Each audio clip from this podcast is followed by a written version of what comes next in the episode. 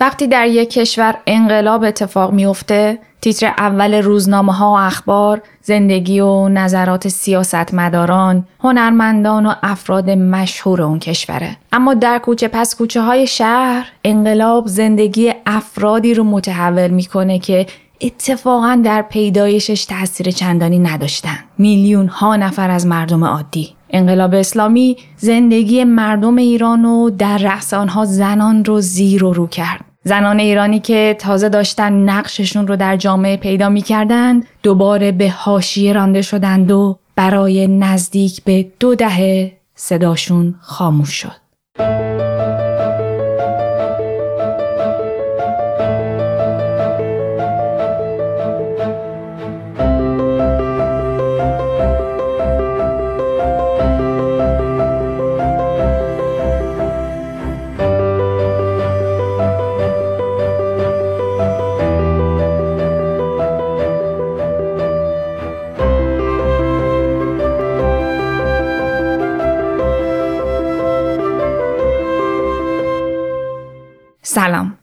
من هدیه میری مقدم هستم و این قسمت سی و سوم پادکست روزن هست که در بهمن ماه 1402 منتشر میشه. روزن پادکستی که در اون من در مورد مسائل زنان صحبت می‌کنم. با این پیشفرز مهم که مسئله زنان منحصر به زنان نیست و مسئله همه اعضای جامعه است. نمی‌دونم وقتی شما این قسمت رو میشنوید در کجای تاریخ و در چه موقعیت جغرافیایی هستید. اما الان که من این قسمت رو ضبط می‌کنم در نیمکره جنوبی ژانویه 2024 و ایران ما روزهای آخر ده ماه 1402 رو سپری می‌کنه. در ماهایی که گذشت نرگس محمدی جایزه صلح نوبل رو برد تا دیگر بار ثابت بکنه که زنان ایرانی نماد مبارزه و امیدواری هستند نه شکستن پروتکل ها چهار سال از شلیک به هواپیمای PS 752 و کشته شدن عزیزانمون گذشت و ما همچنان بر عهدمون باقی هستیم. نه فراموش کردیم و نه بخشیدیم. در ماهای اخیر رویا حشمتی رو برای انتخاب نوع پوشش شلاق زدند. نیلوفر حامدی و الهه محمدی عزیز دختران ایران به قید وسیقه آزاد شدند و چشم و دلمون رو نورانی کردند. محمد قبادلو اعدام شد. دنیا پر شد از اخبار جنگ و حملات مسلحانه و کودکان و انسانهای بیگناه زیادی از دنیا رفتند. خاطرتون باشه در سه قسمت قبلی روزم من به جنبش های زنان پرداختم. از زمان رضا شاه شروع کردم به محمد رضا شاه پهلوی رسیدم و در یک قسمت جداگانه هم در مورد تظاهرات 8 مارس 1357 و حجاب اجباری صحبت کردم. در این قسمت می‌خوام درباره جنبش های زنان از انقلاب تا پیش از دوران موسوم به اصلاحات صحبت بکنم. این دوره برهوت فعالیت های زنان در ایرانه. انقلاب 57 جنگ با عراق و بعد هم سالهای بازسازی باعث شد که مسئله زنان بیش از گذشته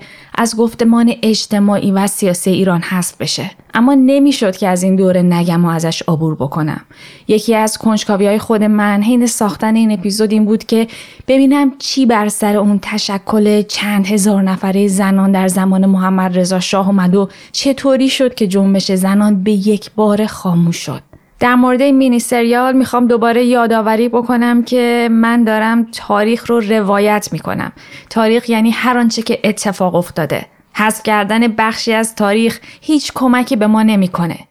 یکی مثل مهرنگیز منوچهریان یه زمانی در دستگاه محمد رضا پهلوی کار می‌کرده و سفیر بود و یه زمانی برای خمینی نامه تشکر میفرسته. اینها واقعیت های تاریخی هستند. ما باید این تناقضات رو بشنویم و در جستجوی چراهاش باشیم. من در حد بزاعتم تلاش می‌کنم منابع تاریخی متعدد رو بخونم تا تصویری که ارائه میدم جامع باشه. مثلا برای این قسمت اول از کتاب بهار جنبش زنان نوشته نوشین احمد احمدی خراسانی استفاده کردم. بعد هم کتاب زنان و دولت پس از انقلاب نوشته پرستو سرمدی رو خوندم. ولی خب می‌دونستم که این کتابها داخل ایران منتشر شدند و طبیعتا محدودیت هایی در بازگویی تمام واقعیت داشتند در تاریخ شفای هاروارد به دنبال منابع تکمیلی گشتم و کلی هم مقاله آنلاین از منابع نسبتا معتبر خوندم اما چه کنم که به طور عجیبی از این حدود 20 سال خیلی کم صحبت شده بود اینها رو گفتم تا یادآوری بکنم که من تاریخ نویس نیستم.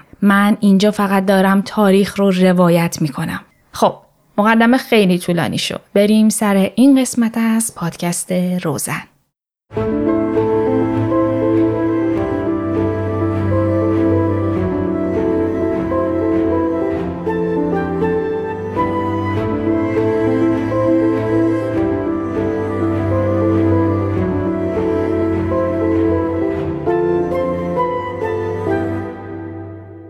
بعد از انقلاب اسلامی مدرسه ها تعطیل و خیابون ها پر شد از زنان و مردان پرشوری که هر نشونه ای از حکومت قبلی رو تخریب می کردن. جوان ها و نوجوان ها مسلح شده بودند و خیابون محل جنگ و قدرت نمایی موافقان و مخالفان انقلاب بود. انقلاب طوفانی بود که زندگی میلیون ها نفر از هم پاشید. عده زیادی از متخصصان و افراد با تجربه به واسطه فعالیت در حکومت قبلی از ایران مهاجرت کردند. از اونهایی که در ایران موندن اون عده‌ای که نتونستند روی موج انقلاب سوار بشن کار خودشون رو از دست دادند و جای این افراد رو جوانان انقلابی پرشور اما کم تجربه گرفت. حضور زنان در ادارات و شرکت ها همانطوری که در قسمت قبلی گفتم بسیار محدود شد. میگن جنگ و انقلاب برادر همدیگن. گاهی اوقات اول جنگ اتفاق میفته و در بطن خودش انقلاب رو پرورش میده و گاه این انقلابه که عامل ظهور جنگ و خونریزی میشه. مردم ایران ابتدا وقوع انقلاب رو تجربه کردند و بعد جنگی که همراهش اومد.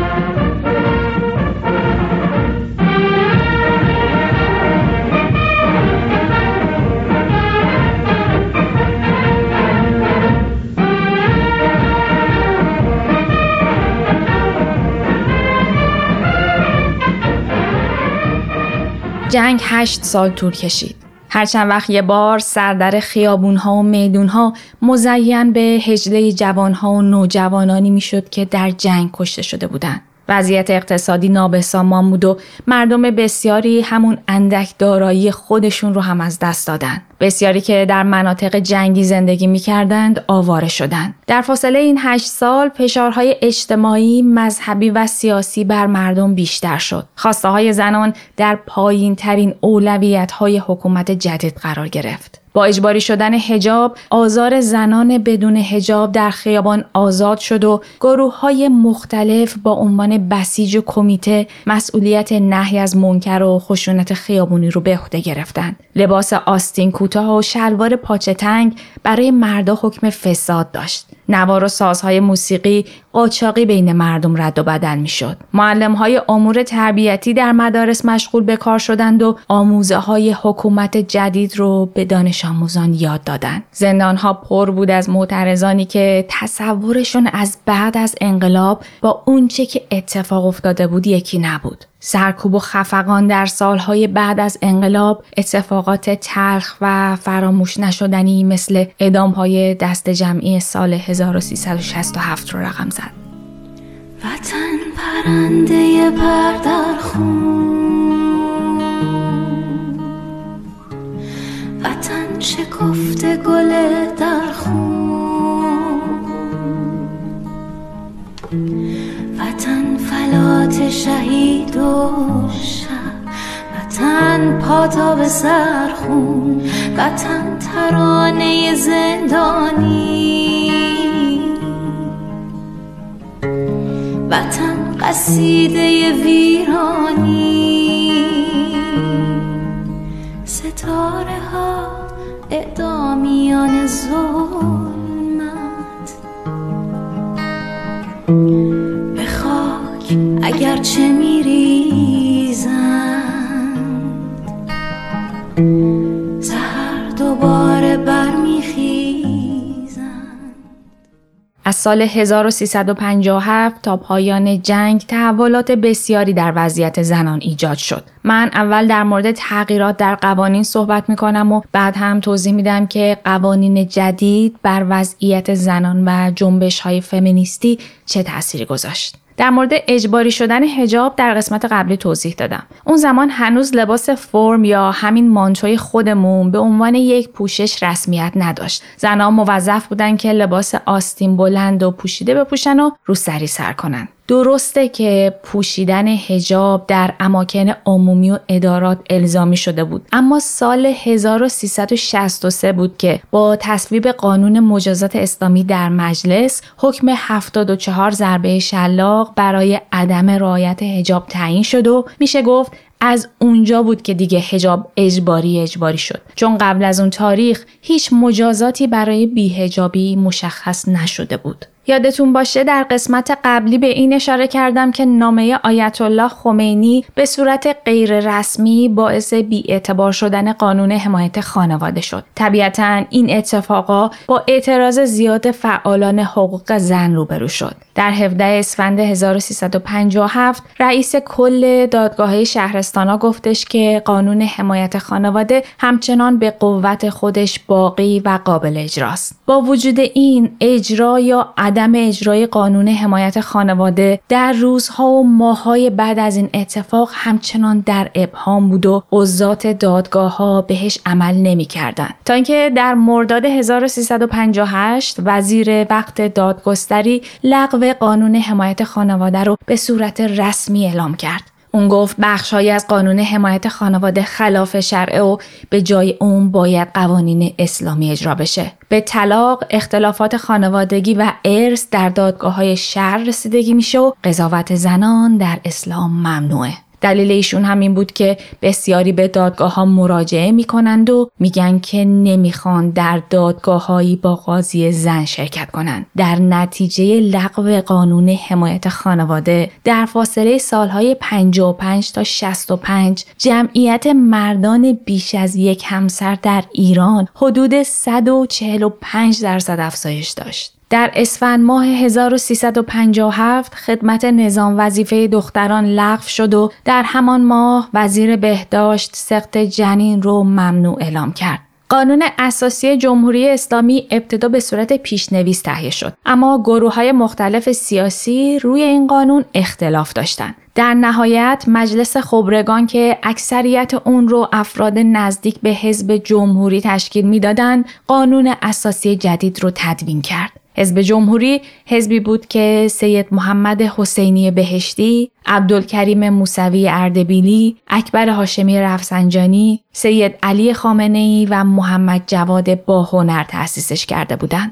در مجلس خبرگان اون زمان فقط یک زن وجود داشت، منیر گرجی. در پیشنویس قانون اساسی نوشته شده بود که رئیس جمهور باید مسلمان، ایرانی الاصل و تابع ایران باشه. بعد از بررسی مجلس خبرگان این شرایط چنین تغییر پیدا کرد. رئیس جمهور باید ایرانی الاصل تابع ایران دارای مذهب رسمی کشور و مروج اون مومن به مبانی جمهوری اسلامی ایران مرد و دارای حسن سابقه امانت و تقوا باشه اعضای مجلس خبرگان از همون ابتدای تشکیل این مجلس حرفای ضد زن زیاد زده بودند. برای همین چنین اصلاحیه‌ای ازشون بعید نبود. مثلا حائریه یزدی گفته بود درسته که نماز خوندن در مسجد ثواب داره اما اگر که زن نمازش رو در منزل خودش بخونه افضل از مسجده. همچنین اشاره کرده بود که زنها حق تسری امورات و ولایت و حکومت و اینها رو ندارن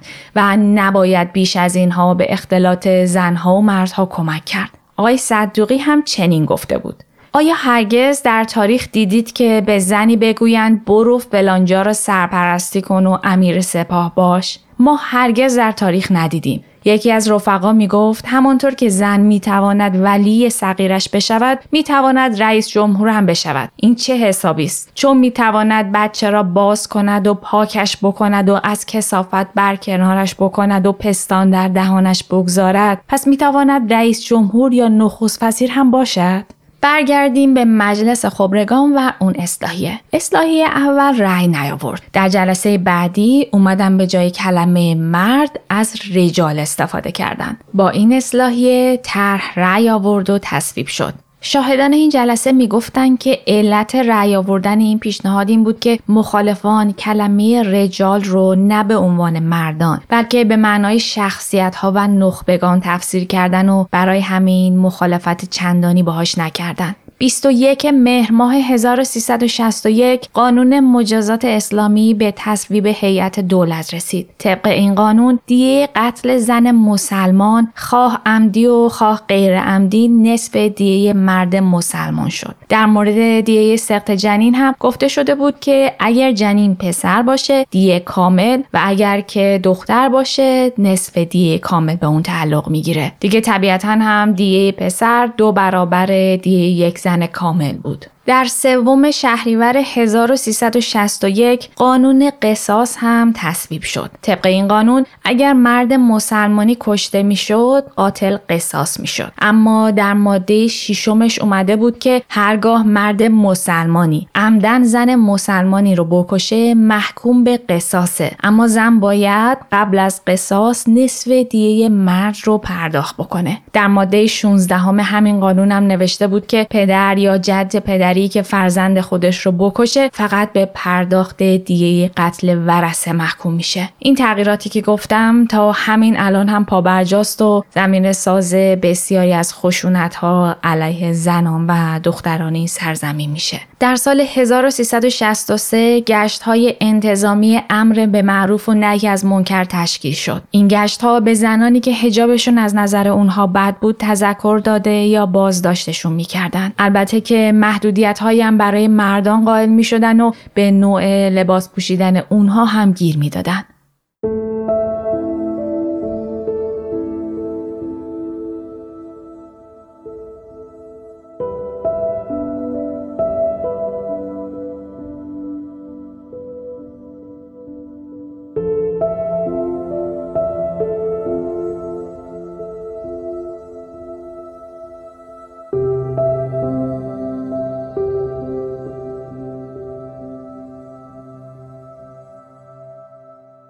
از سال 1359 به دلیل انقلاب فرهنگی دانشگاه ها به مدت دو سال تعطیل شدند. بعد از اون اولین آزمون برای باز شدن دانشگاه ها برای سال تحصیلی 63-64 برگزار شد. در این آزمون رشته های مثل موسیقی و مشاوره حذف شده بود و معیار کلی برای پذیرش داوطلبان این بود که به دین اسلام یا یکی از ادیان شناخته شده در قانون اساسی اعتقاد داشته باشند و ارتباطی با گروه ها، احزاب و سازمان های ضد دولتی نداشته باشند. در این سال حدود 169 رشته دانشگاهی تعریف شد و دختران از انتخاب 91 رشته محروم شدند. این رشته ها اغلب مربوط به گروه فنی و مهندسی بود. در گروه آزمایشی علوم ریاضی و فنی از مجموع 84 رشته زنان 55 رشته معادل 64 درصد از رشته ها رو نمی‌تونستن انتخاب بکنن. از 40 رشته علوم تجربی زنان از شرکت 7 رشته معادل 17 درصد محروم شدند که رشتههایی مثل زمین شناسی، دامپزشکی و منابع طبیعی از اون جمله بودند. به علاوه در 18 رشته از 33 رشته باقی مونده محدودیت حد اکثر برای داوطلبان زن وضع شد. در رشتههایی مثل پزشکی، رادیولوژی و دندان پزشکی این اکثریت 50 درصد بود. در رشتههایی مثل فیزیوتراپی 40 درصد، در رشته های بهداشت عمومی و بهداشت حرفه‌ای 30 درصد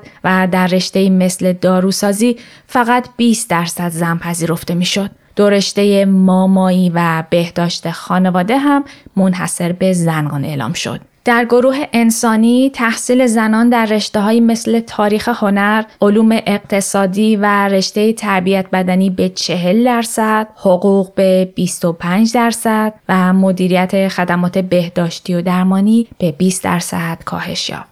در گروه هنر هم گفتن که دو رشته خیاطی و دوخت تجاری مال خانوم هاست و فقط زنها می‌تونن در اون انتخاب رشته بکنن. منطق این محدودیت ها رو درک می کنید دیگه کاهش ظرفیت در راستای محدود کردن زنان در رشته های کلیدی و سوق دادنشون به رشته هایی بود که به طور سنتی برای جایگاه زن مناسب دیده می شد.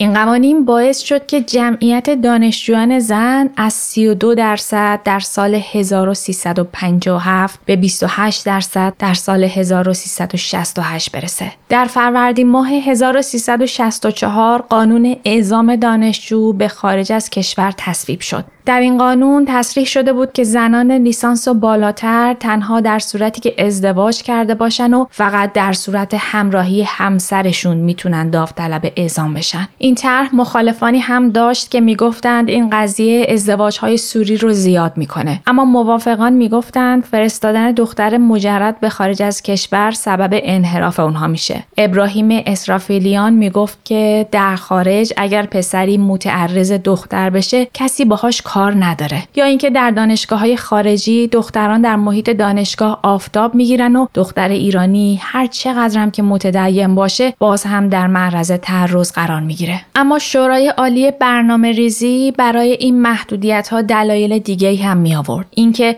ایفای نقش مادری باعث کم شدن بازدهی و عمر کاری زنان میشه و زنان ممکنه به اجبار شوهرانشون خونه نشین بشن و نتونن معمولیت های خارج از کشور یا تو مناطق محروم رو برن. اون سالها بین مسئولین این نگرش وجود داشت که در روند توسعه با وجود منابع محدود اون دوران سرمایه گذاری نباید روی افراد کم بازده انجام بشه و بهتر منابع در اختیار مردان قرار بگیره. سال 1361 لایحه کار نیمه وقت زنان به تصویب رسید. برنامه بازنشستگی تنظیم شد و زنان با 15 سال سابقه کار می‌تونستند از مزایا و حقوق بازنشستگی استفاده کنن و از اونها خواسته شد که با خونه نشستن راه رو برای مردان بیکار باز کنند. در 288 مین جلسه شورای عالی انقلاب فرهنگی در سال 71 خانهداری و تربیت فرزندان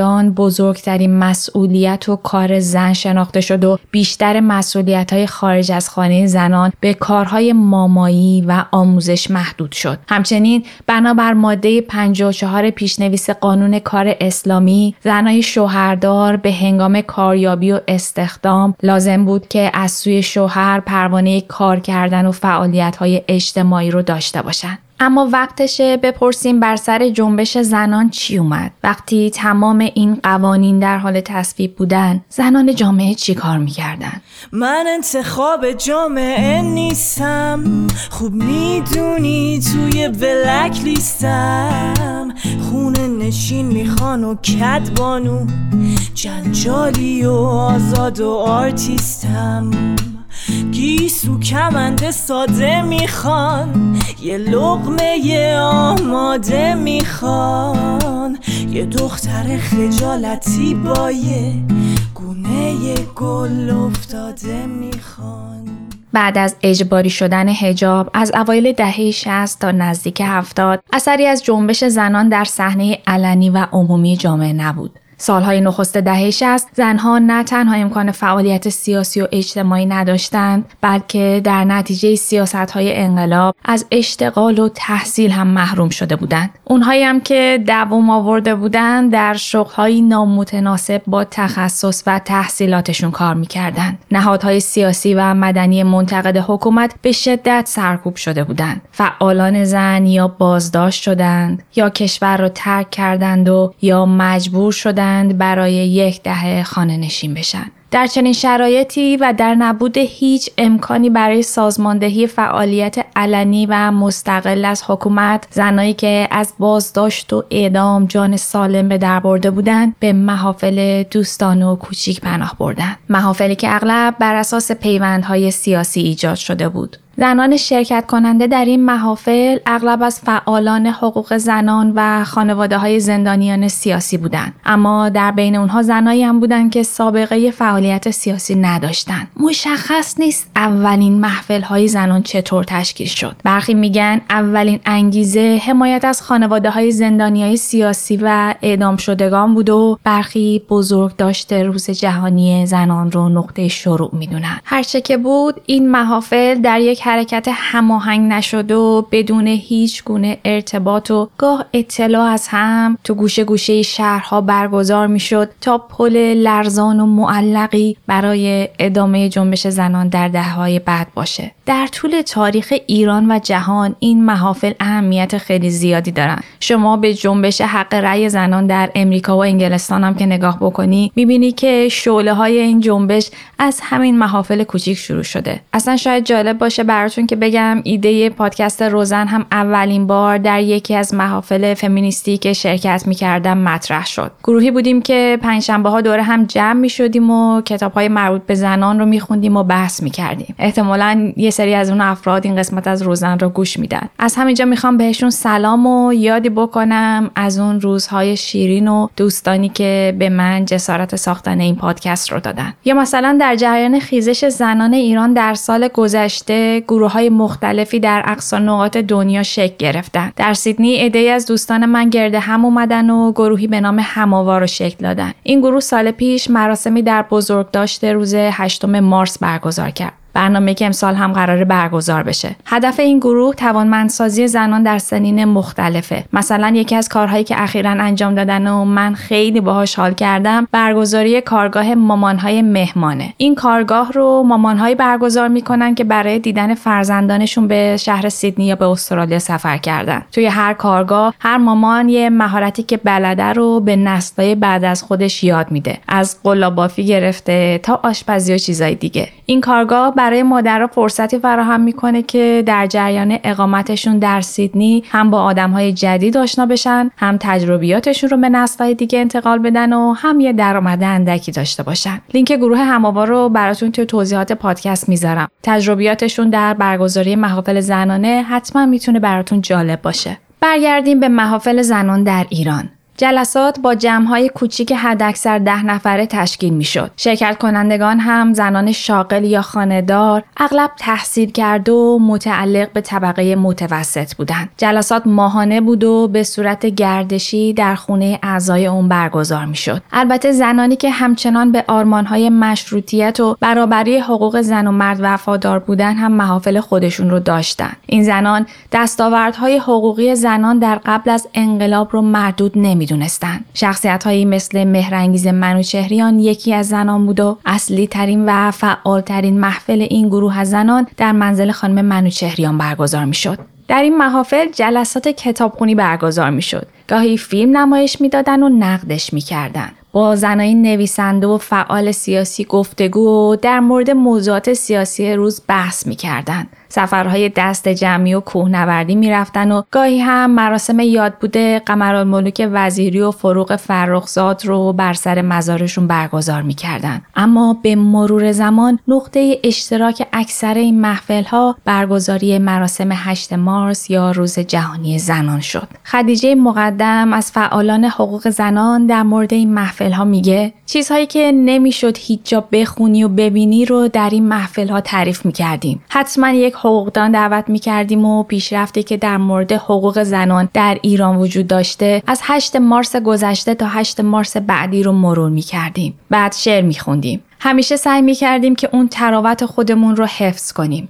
مجلس رقص آوازم داشتیم اما نه به معنای پایکوبی گاهی وقتی داشتم با یکی میرقصیدم وقتی به او لبخند می‌زدم احساس می‌کردم که کم مونده اشکمون در بیاد هر جوری که بود با چنگ و دندون خودمون رو حفظ می کردیم. راستی اینو هم اضافه بکنم که حزب جمهوری اسلامی که قبلترم بهش اشاره کردم سال 1358 روز میلاد حضرت فاطمه رو به عنوان روز زن اعلام کرد. آیت الله خمینی پیامی به مناسبت این روز صادر کرد. سازمان مجاهدین انقلاب هم در همون سال آگهی تبلیغاتی منتشر رو از زنان دعوت کرد در راهپیمایی این روز شرکت کنند. این آگهی تصویر زنی با حجاب چادر بود که اسلحه دستش داشت و روی اون نوشته شده بود این تنها لباس رزممان را عزیز و محترم داریم.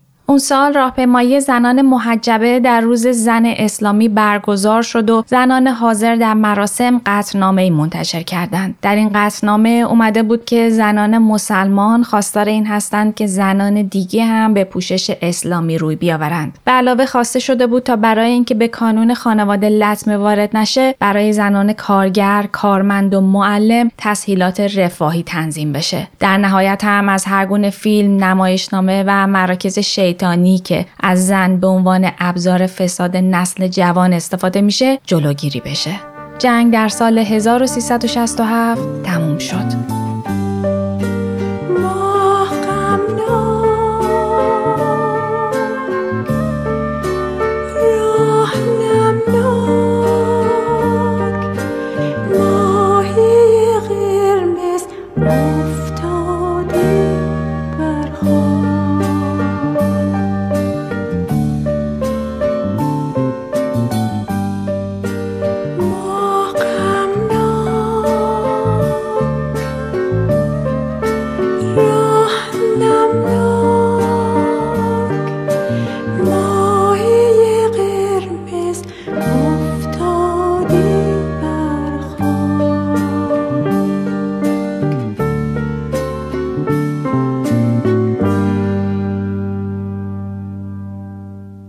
سال 1368 هاشمی رفسنجانی با شعار اصلی سازندگی به ریاست جمهوری رسید. بازسازی اقتصادی ایران به مشارکت زنان نیاز داشت اما سیاست های دهه گذشته نرخ مشارکت زنان رو بسیار کم کرده بود. سهمیه بندی جنسی هم سهم زنان رو از جمعیت دانشجویی کم کرده بود. کاهش نرخ اشتغال زنان به جایی رسیده بود که زهرا شجاعی مشاور وقت وزیر کشور اعلام کرد که سالانه حدود دو درصد از اشتغال زنان کاسته میشه و اگر که این روند ادامه پیدا بکنه در آینده نچندان دور زنان به طور کامل حذف میشن در چنین شرایطی بود که برنامه اول توسعه اجرا شد یکی از اهداف این برنامه افزایش سطح سواد و دانش عمومی جامعه به خصوص دختران بود. به علاوه می‌خواست زمینه رو برای مشارکت زنان در امور اقتصادی فراهم بکنه. سال 1369 فائزه هاشمی رفسنجانی فدراسیون اسلامی ورزش بانوان رو راه اندازی کرد و اولین دوره بازی های زنان در کشورهای اسلامی رو هم برگزار کرد. ایران اولین میزبان این مسابقات بود.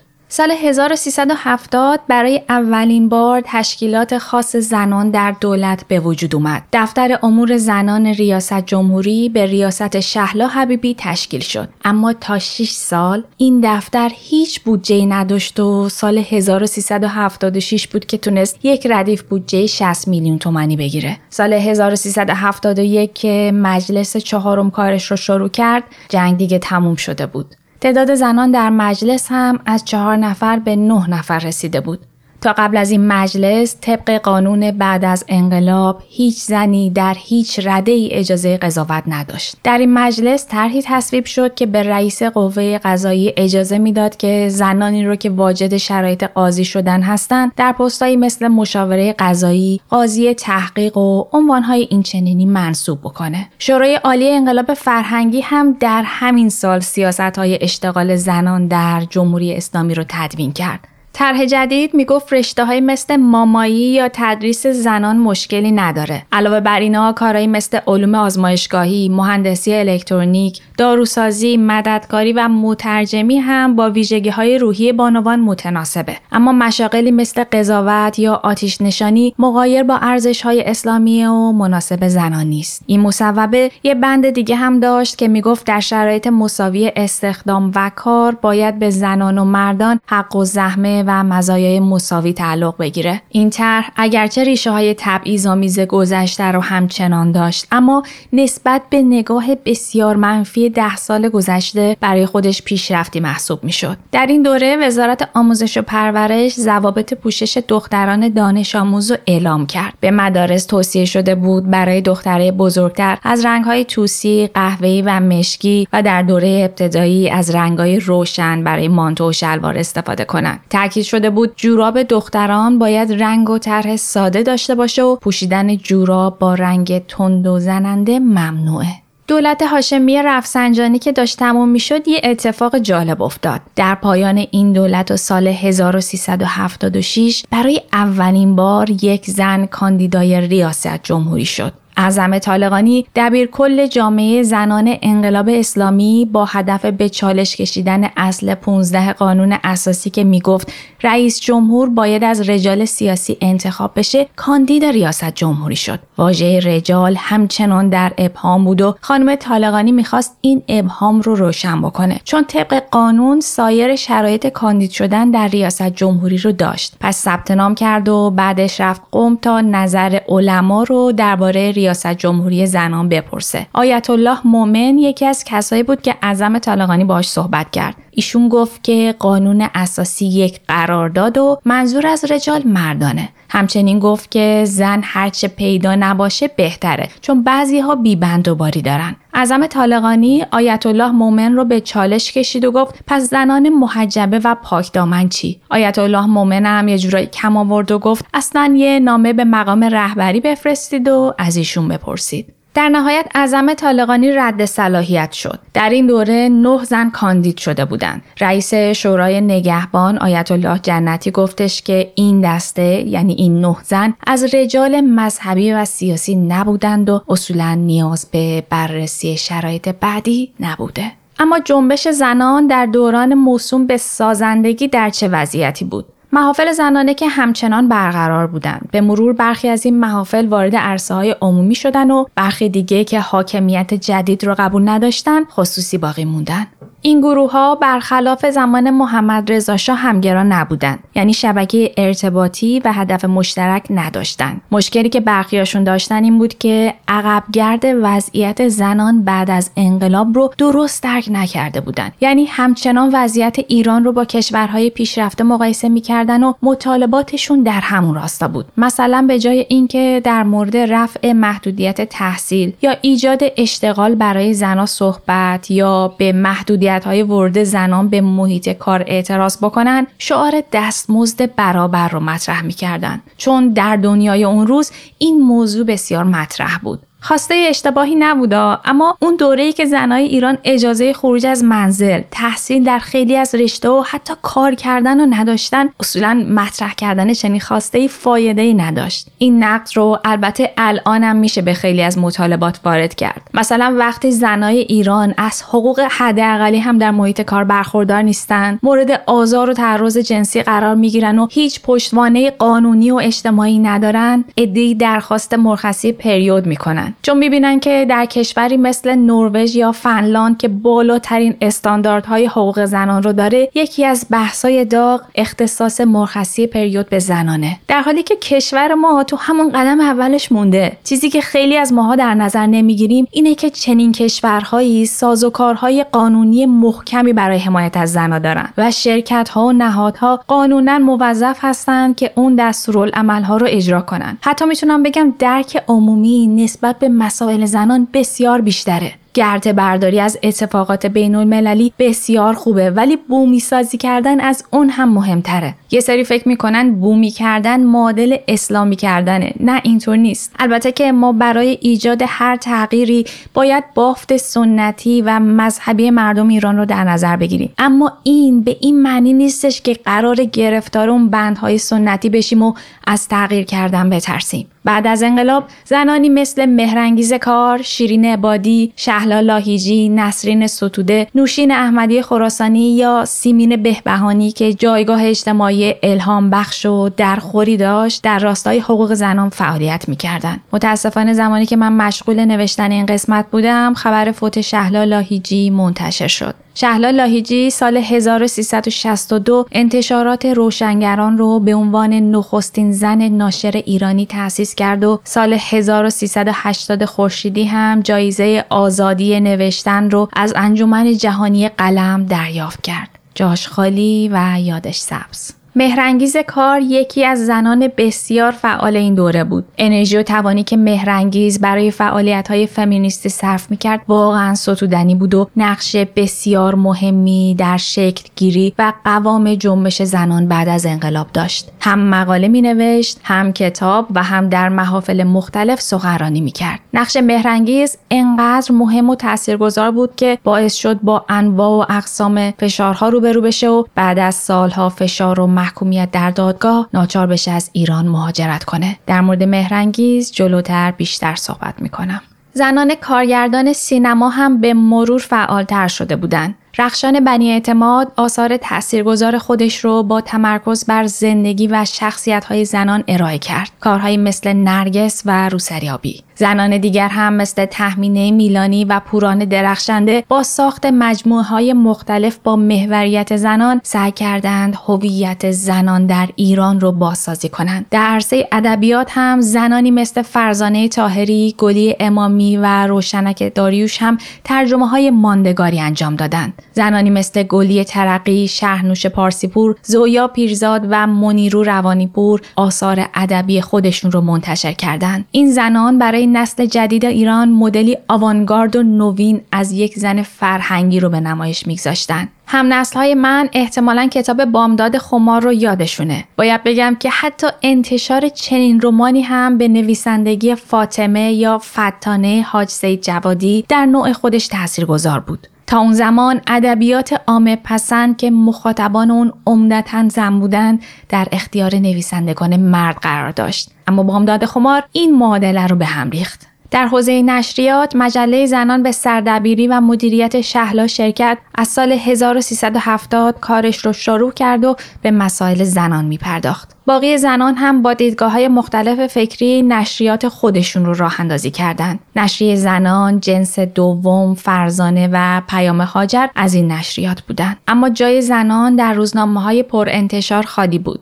تا اینکه روزنامه سلام که از روزنامه های منتقد به حساب می اومد اوایل دهه هفتاد بخش مربوط به زنان رو به صفحاتش اضافه کرد و اداره اون رو به بدر و سادات مفیدی سپرد. ممکنه این اپیزود یه کمی حوصلتون رو سر برده باشه. حقم دارین چون اتفاق خاصی درش نیفتاده. زنان ایران از خط مقدم و حضور پررنگ اجتماعی و سیاسی محدود شدن به فعالیت در محافل خصوصی. نمی‌خوام تلاش های فعالان زن در این دوره رو نادیده بگیرم. ابدا. اصولا فعالیت کردن در اون دوره بسیار سخت و نفسگیر بوده. اما اگه از من بپرسید میگم از سال 1357 تا آغاز دوره اصلاحات جنبش زنانی سکته ناقص داشت. تا اینکه با پایان دوران هاشمی رفسنجانی فرد جدیدی به عرصه سیاسی ایران معرفی شد. کسی که شبیه هیچ کدوم از رجال سیاسی اون موقع نبود و تونست در مدت زمان کوتاهی به عرصه سیاسی جامعه ایران هوایی تازه تزریق بکنه. سید محمد خاتمی با شعار اصلاحات کاندید ریاست جمهوری شد. خیلی از ما الان نگاهمون به محمد خاتمی و اصلاحاتش تغییر کرده. اما از نظر من تاریخ رو باید با عینک زمان خودش تماشا و تعریف کرد. مگر نه اینکه دفتر تاریخ پر از نام های سفید و سیاه خط خطی های نامرتب و لکه های تیره جوهره. من می‌خوام این دفتر رو همونطوری که بوده روایت بکنم به امید اینکه اشتباهات گذشته چراغ راه آیندهمون بشه. در قسمت بعدی این سریال دفتر تاریخ رو ورق می‌زنم تا به دوره اصلاحات و ریاست جمهوری محمد خاتمی و فعالیت های زنان در اون دوره برسم. اگه سنگ بیاد از آسمون به بند راهمون و ابرای تیر باز بگیره راه نور و بشه به تارمون زمین و آسمون من عقب نمی‌کشم. فریاد می‌کشم تو روت نمی‌کنم سکوت. خورشید من دیگه نمی‌کنه